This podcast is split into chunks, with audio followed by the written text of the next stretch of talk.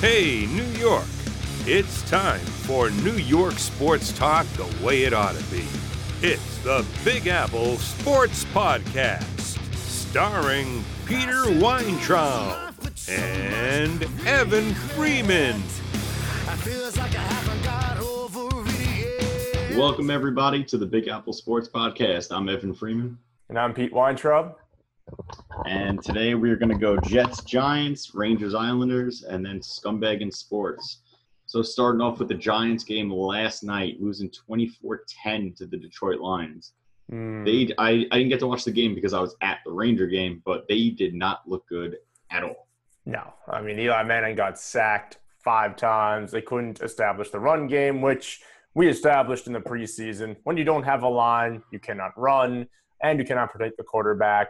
Neither of those things happened. Odell returned, four catches, 36 yards, no touchdowns. And all the throws, as you suggested on our last podcast, were quick throws that he turned nothing into five yards. So they looked they looked terrible second game in a row. Ereck Flowers is an embarrassment and they can't put him there anymore. But they don't have anyone to put in his place. So Giants and Jets both are off to 0-2 starts. And I while I think the Giants can potentially remedy the ship because they have enough talent on both sides of the ball. The Jets, who we'll get to in a minute, are just fucked. But yeah, it, it wasn't a good showing. Yeah, and I don't. I really don't think the Giants are going to have a great season now, based on what I'm seeing from them. Uh, mostly because I don't know if you can fix this offensive line. Yeah. If you look at it right now, there's really no one out there to go and get, and this offensive line just might not have enough talent. Now, it might be you know a communications issue. It might just be they need more practice time. But this is after a full off season of these guys being together, and they Yeah. look like they've never stepped on the field together.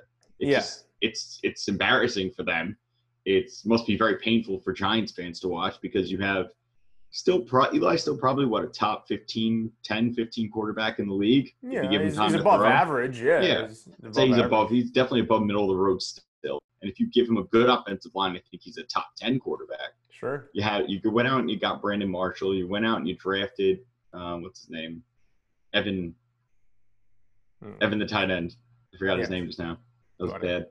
Yeah. Um, you went out and drafted a tight end who looked really good last night. Eli had a really nice throw to him down the middle of the field. But you know, it's we said this a million times before. If you don't give your quarterback time to throw, if you can't protect him and provide him with the run game, it doesn't really matter who you have back there unless they're Aaron Rodgers, because he Mhm. seems to be the only person who, with no run game and no protection, can still be amazing.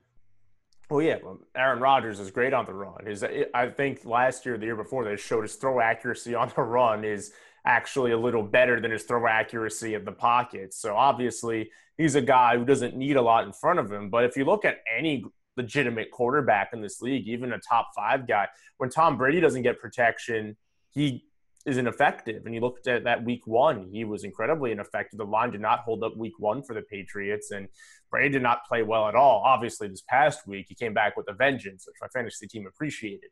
But yeah, no quarterback in this league can do well, especially in a pocket passing league, especially when you're as immobile as Eli Manning if you don't have a line. If you don't have a run game to change things up, and if he's only throwing to one guy, Odell Beckham, they know to cover. And even though Odell is really explosive, they said he's like 80% on his ankle. And we talked about that too. I don't know why they're playing him now. I mean, they looked terrible week one, so I guess, yeah, more onus to get him out there week two. But we even said in the preseason, even if he misses the first quarter of the season, let's say he misses the first four games to make sure that ankle's 100%, maybe one of those catches, instead of being, you know, a seven to 10 yard gain, ends up being a 25 or 30 yard gain and changes the momentum. And maybe the line will pick up some of the slack. But uh, it's also precarious. If he gets hurt, then I don't even know if they score 10 points. And then I don't know whose offense is more anemic, the Jets or the Giants. Yeah, because that's what it, that's what it comes down to again is yeah, he's 80% he's not as effective, but 80% you still have a very high risk of re-injuring that ankle. Mhm. And they can't afford for him to get hurt again and then instead of missing weeks 1 through 3 or 4, missing weeks 5 through 10. Yeah. Or more. When they're- maybe yeah, the rest more. of the season. He, he could miss the next year and a half if it's bad enough, you know. Yeah. Uh, probably not, but No. you know, if he really really hurts himself, he could never be the next the same player ever again. Sure. So they really, I don't understand why he was playing at 80%. Yeah. And it it just baffles me. And I understand, listen, you don't want to start 0 2, but now he just played at 80% and you're still 0 2. Mm-hmm. Yeah, so, he had no impact on the game. He didn't really contribute, and perhaps he wasn't able to contribute. But yeah, it, wasn't a good showing. It certainly wasn't a good showing. The Lions definitely looked like the better team, but you know Matthew Stafford, another guy who can play very well. I mean, granted, he has a much better offensive line in front of him than Eli does, but uh, Stafford so far has been the best fantasy quarterback in the NFL for two games, so he's been solid True. as well. All right. All right. moving on to the Jets. Another mm. horrible game, losing 45 to 20 against the Raiders. Now we knew they were going to lose. Yeah. And we knew they were going to lose pretty badly. Yeah. But I didn't think they were going to give up 45 points to the Raiders, especially the way that this was given up. Yeah, 185 it, yards on the ground. To, to, a bunch of different running backs. Cordarrelle like Mar- Patterson. Yeah, it's like Marshawn Lynch came in and was just like, "Oh, I'm just going to take over and destroy them." It didn't even have like, a good game it was three different running backs that just completely tore them apart. Yeah, Marshawn Lynch had little. I mean, he had a scoring touchdown run, but he only rushed for what was it, 45 yards or something like that. Cordarrelle Patterson had, I think he had a 45 yard run on just one play. And mm-hmm. he's usually a special teams guy, a kick returner. That's pretty much his position and has been since 2014. But yeah, it, it was a terrible showing by the defense. Uh, a team that's supposed to have a great run stopping uh, front has now given up close to 200 yards in their first two games of the year. And you can say, well, Shady McCoy and Marshawn Lynch, but like you just said, Marshawn Lynch wasn't the catalyst on the ground in this game. And uh, we knew it was going to be a blowout. It sucked because through about three quarters, it looked like it was going to be close. But of course, the Jets showed what they were. And Josh McCown, again, he didn't turn the ball over. But again, can't throw downfield, didn't throw downfield, got lucky on a couple of check down passes or passes over the middle, but if you're not going to throw downfield and take chances, you're not going to win. I know they don't yeah. have a lot of talent, but you're not going to win. Yeah, well, once again, Jermaine Kearse was the leading wide receiver as we knew he would be. And it's just, there's nothing on this team offensively. Nothing. There really isn't. And literally nothing. if it very soon, it has to be the point in time where you're going to pull the plug on Josh McCown. Yeah. Because if you're going to draft one, one of these quarterbacks, you might as well see what you have. If you're going to lose, you might as well give Hackenberg and Petty time to play during the regular season. Yeah. Because you're losing anyway. You don't want to accidentally win a game with Josh McCown. I'd rather accidentally win five games with Christian Hackenberg or Bryce Petty mm-hmm. than to win with Josh McCown because you know Josh McCown is not the quarterback of the future. No, it's not even going to be here next year. Yeah. He may not Bryce, even be here by the end of this year. Yeah, know, If Bryce Petty comes comes in and for some reason stays healthy and has a miracle season, and Jets win seven games with him, you could be like, you know what, this guy's a pretty decent quarterback. Maybe yeah. you move him, maybe you keep him as a backup, but at least you see what you have. Mm-hmm. Yeah, Josh McCown for going forward doesn't make any sense. Yeah, at this point, it makes absolutely no sense. You looked at the defense. I mean, we didn't think it was particularly good in the preseason, and it's showing that. Unfortunately, it's also showing that an area that we thought was going to be good, at least their run defense, has been terrible. I know it's only two games. Sure, they can clean that up potentially if it's just a mechanical thing, missed assignments, what have you. But yeah, it, it's not looking good. They never had a secondary to begin with. Claiborne, he had a bad penalty that cost them a touchdown later in the game. Uh, maybe it was just out of frustration. I could imagine why. Um, but yeah, I, I agree with you. At this point, with how inept they've looked, it doesn't hurt. One thing I did see today, though, that popped up on my phone while I was driving earlier, and of course, don't text and drive, but I saw a, uh, a notification that there was a report that made its way to the press, which means somebody in the Jets organization wanted it to be leaked, that Hackenberg still is nowhere close to stepping on the NFL field, meaning that when and if they make the change, which now we both advocate, it could hopefully happen as soon as next week. What's the point of putting us through this? If we're going to have an ineffective quarterback, have a young ineffective quarterback, not a 38 year old journeyman. When uh, when a young guy can do the same thing, or like you said, maybe he catches fire, gains some momentum. You don't know. So I'd rather see one of those guys, but unfortunately, it doesn't look like Hackenberg's going to be that guy. It's probably going to go to Petty. The only question is, when is that going to happen? Hopefully, sooner than later. Hopefully. Yeah. All right. But so they're the Jets, so it's probably yeah. They, the Jets, they're just going to be awful. I just got Absolutely your emails, awful. by the way, all all in one shot. Fucking weird. 100% blame you, and I will never blame Gmail for anything. Well, even though, oh, we won't get into Google and their issues. Anyway, all right. So moving on to Rangers Islanders. So you were there at the Garden last night. What did you see? Obviously, I'm sure you had fun, but how was it? And what did you see in both teams? All right, I saw a lot of good stuff, decent amount of sloppy play, but it's a lot of young guys. So it's the first preseason game. It's mostly young guys trying to make the team out of training camp. So a lot of guys whose names you're never going to hear again. Yes. Um, but two guys who I think you will hear again are Neil Pionk and Lias Andersson. So Lias Andersson was the seventh, seventh overall pick by the Rangers this year. Um, centerman from Sweden. His dad and his uncle both played in the NHL, so he has an NHL pedigree. He looked pretty good. Now, okay. while the score was one nothing, and he did not score the game-winning goal, so he didn't put anything in the net. Hmm. He looked very comfortable out there. He was looking to make plays. He was moving the puck well, but most importantly, he was winning a ton of faceoffs. Yes. The Rangers at some point in the game had won 75% of the faceoffs. I think it was somewhere Jesus. like the beginning of the third period. Yeah, they were killing them on the, in the faceoff circle. Mm-hmm. And Neil Pionk, who did score the game-winning goal with a little spin move and going in between the glove of the uh, the goaltender, mm. he played very well defensively. The Rangers limited the Islanders going into the third period. The Islanders had about seven seven to ten shots on goal. Mm-hmm. So the Rangers played very well defensively. The Islanders did not play well offensively, despite the Rangers taking over seven penalties in this game. Wow. Now, yeah, there were a lot of calls, a lot of little chippy stuff, but apparently this is the way the NHL is going. They're really cracking down on the slashing and the boarding and the holding, some of which was very, very borderline. But other than that, the Rangers played very well. They moved the puck well. They moved the puck well on the on the power play. The only reason why it was one nothing is because the uh, Yaroslav Halak played great last night, mm. and he really came out you know, it's a lot of young guys, but he came out and he played very well, even though the Islanders did not play well in front of him at all. Well, it's a good sign for them, and uh, hopefully, well, now it's not a great sign for them.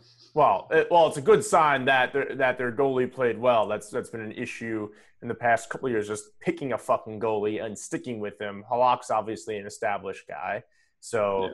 Hopefully, yeah. Is that their plan going forward from the goaltender position? Is he the guy? Um, they, they, ha- they haven't made any announcements yet. Um, and the Rangers still haven't announced their backup goalie. Both Andre Pavelec and Brian Halverson played last night. Neither one of them has tested very much, as you can mm-hmm. tell when the Rangers outshot them two to one. The Rangers with 41 shots. Um, but yeah, it really there was very very few scoring chances for the Islanders until even the third period, mm-hmm. and they just really looked overmatched. And yes, these are not the teams that are going into the regular season, but you did have right have regular guys playing. Johnny Boychuk was playing. Josh Ho-Sang was playing. Josh Ho-Sang looked terrible. He did absolutely nothing. So all Islander fans who think that this guy is the next coming of, you know, John Tavares, he's not it. Not yet, at least. Yeah, but maybe in the future. Maybe in the future. When Tavares he, is on the Rangers. He yes, when Tavares is on the Rangers. But Josh Ho-Sang still, from what I've seen, has a lot of work to do to become a top player in the NHL, if yeah. he can even do that. But really, what it was is the, the I saw a lot of good stuff out of the Rangers. Solid defensive play, solid puck movement, and just I mean, solid solid goaltending when you face ten shots really isn't you know anything. But the Islanders did put, try to start pouring it on towards the end of the game. They did get their shot total up to about twenty. But honestly, they really just looked overmatched, and they did play the night before, so it's not like okay, you know, this is a fresh team. The Rangers were a fresh team but it really was just it looked like men against boys out there. Mm. And which is how you like to see it. of course. Yeah. So good. So so obviously some key takeaways, some some young players in the Rangers looking pretty good. Islanders, you could call it fatigue. It was only well, that was that was their second preseason game right after playing back. Yeah, it's only the second so, preseason yeah. game. I just you didn't you didn't yet, see what yeah. you, you didn't see what you wanted to see out of certain guys on the Islanders. If mm-hmm. you're an mm-hmm. Islanders fan. I saw exactly what I wanted to see. Fuck oh, yes. oh, you mean clusterfuck? Yeah. Yeah, clusterfuck played. He, he has the funniest name in sports. I don't I care know, what anybody really says. Buck Clutter. Clutterbuck. I saw. I um. They had the game at Nassau Coliseum over the weekend, so there were a bunch of people in the area who were wearing Islanders jerseys, and there were a bunch wearing Clutterbuck ones, and I was very tempted to shout it out in Chipotle while I was there, but I decided. Oh, you should have. That would have been amazing. Buck Clutter. And then when they go, "What the hell are you doing?" You go, "Listen to my podcast." Listen to my podcast, and you'll be one of ten people. Anyway, all right. So we're going to go over a couple of plugs, and then we'll get into the scumbag in sports. So first plug.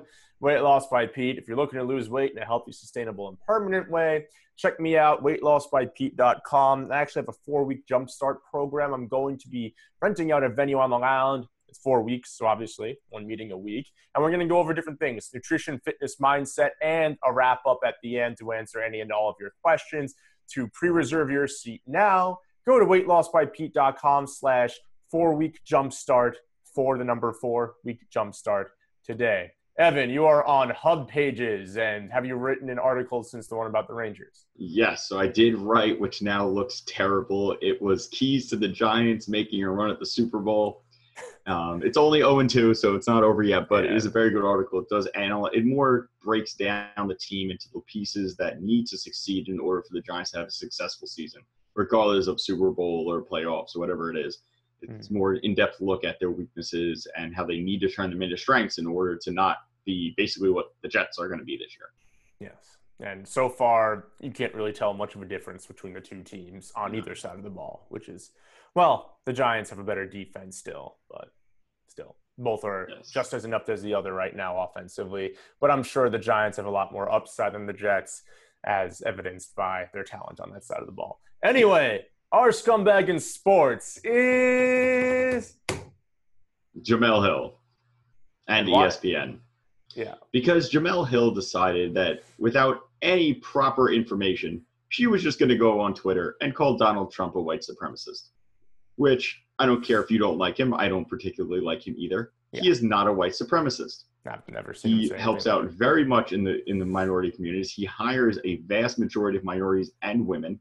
Mm. So it's completely on. It's completely off base. It's just absolutely ridiculous. It's all to get little retweets and little followers because she's a little piece of shit she's a garbage she's a garbage TV host anyway. Yeah.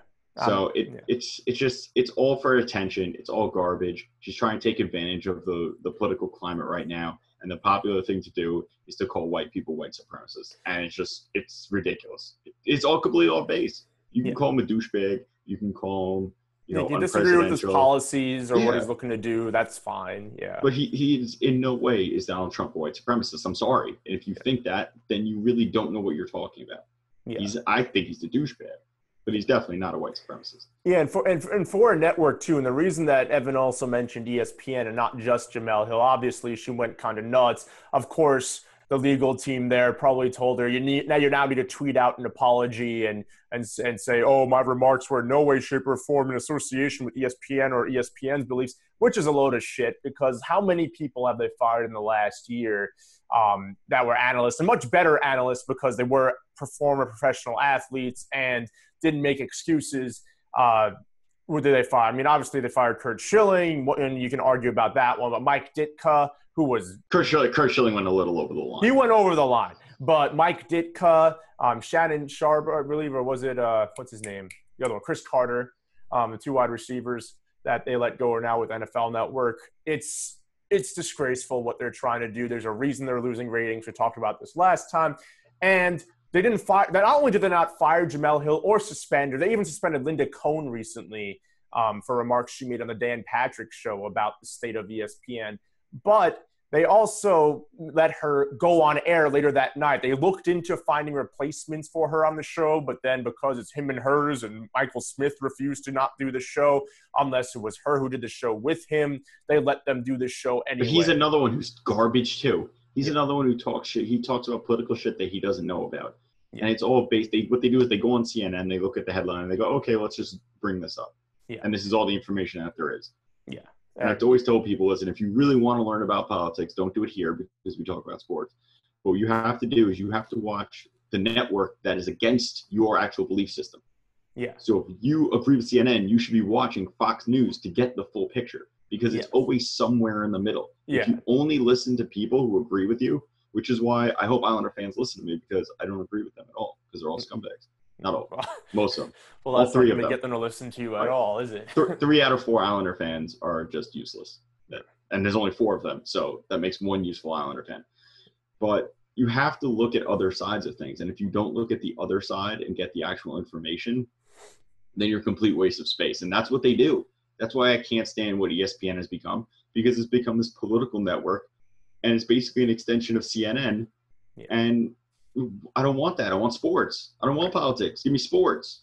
Yeah, and that yeah, and that's been the main issue. And many of their many of their most successful anchors and analysts have either been fired or suspended for much lesser um, political statements that they made, except for Curt Schilling, who, like we said, went over the line. I just liked Curt Schilling's analysis not that not in that case, but about baseball. Anyway, all right. So you can check us out on social media, YouTube. We have our own channel, iTunes, Big Apple Sports Podcast, Facebook, Facebook.com slash Big Apple Sports Podcast.